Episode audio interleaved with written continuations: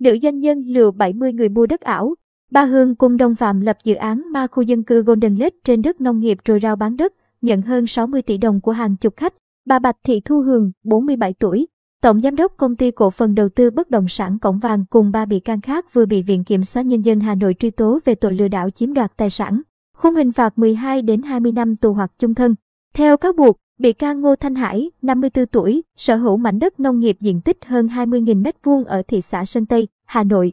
Tháng 4, 2019, bà Hương cung cấp dưới là Phạm Mạnh Cường, Phó Tổng Giám đốc, thỏa thuận với ông Hải để mua một nửa diện tích khu đất này với giá 4,8 triệu đồng mỗi mét vuông.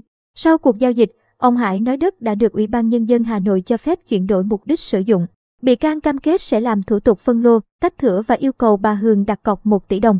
Tháng 5 năm 2019, sau khi ký hợp đồng mua đất, bà Hương chỉ đạo Cường tìm người vẽ bản đồ phân mảnh đất thành 101 lô, đồng thời lập dự án ma khu dân cư Golden Lake để bán đất nền với giá 8,8 triệu đồng mỗi mét vuông.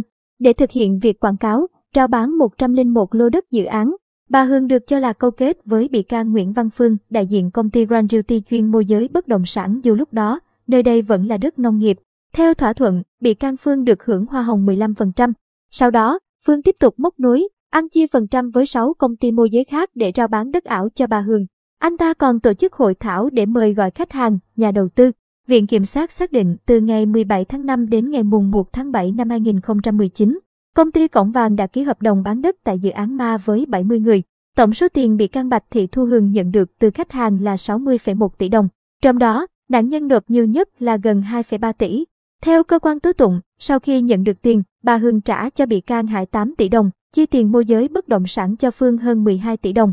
Quá trình điều tra, các bị hại của vụ án đề nghị nhóm bị can hoàn trả số tiền đã chiếm đoạt.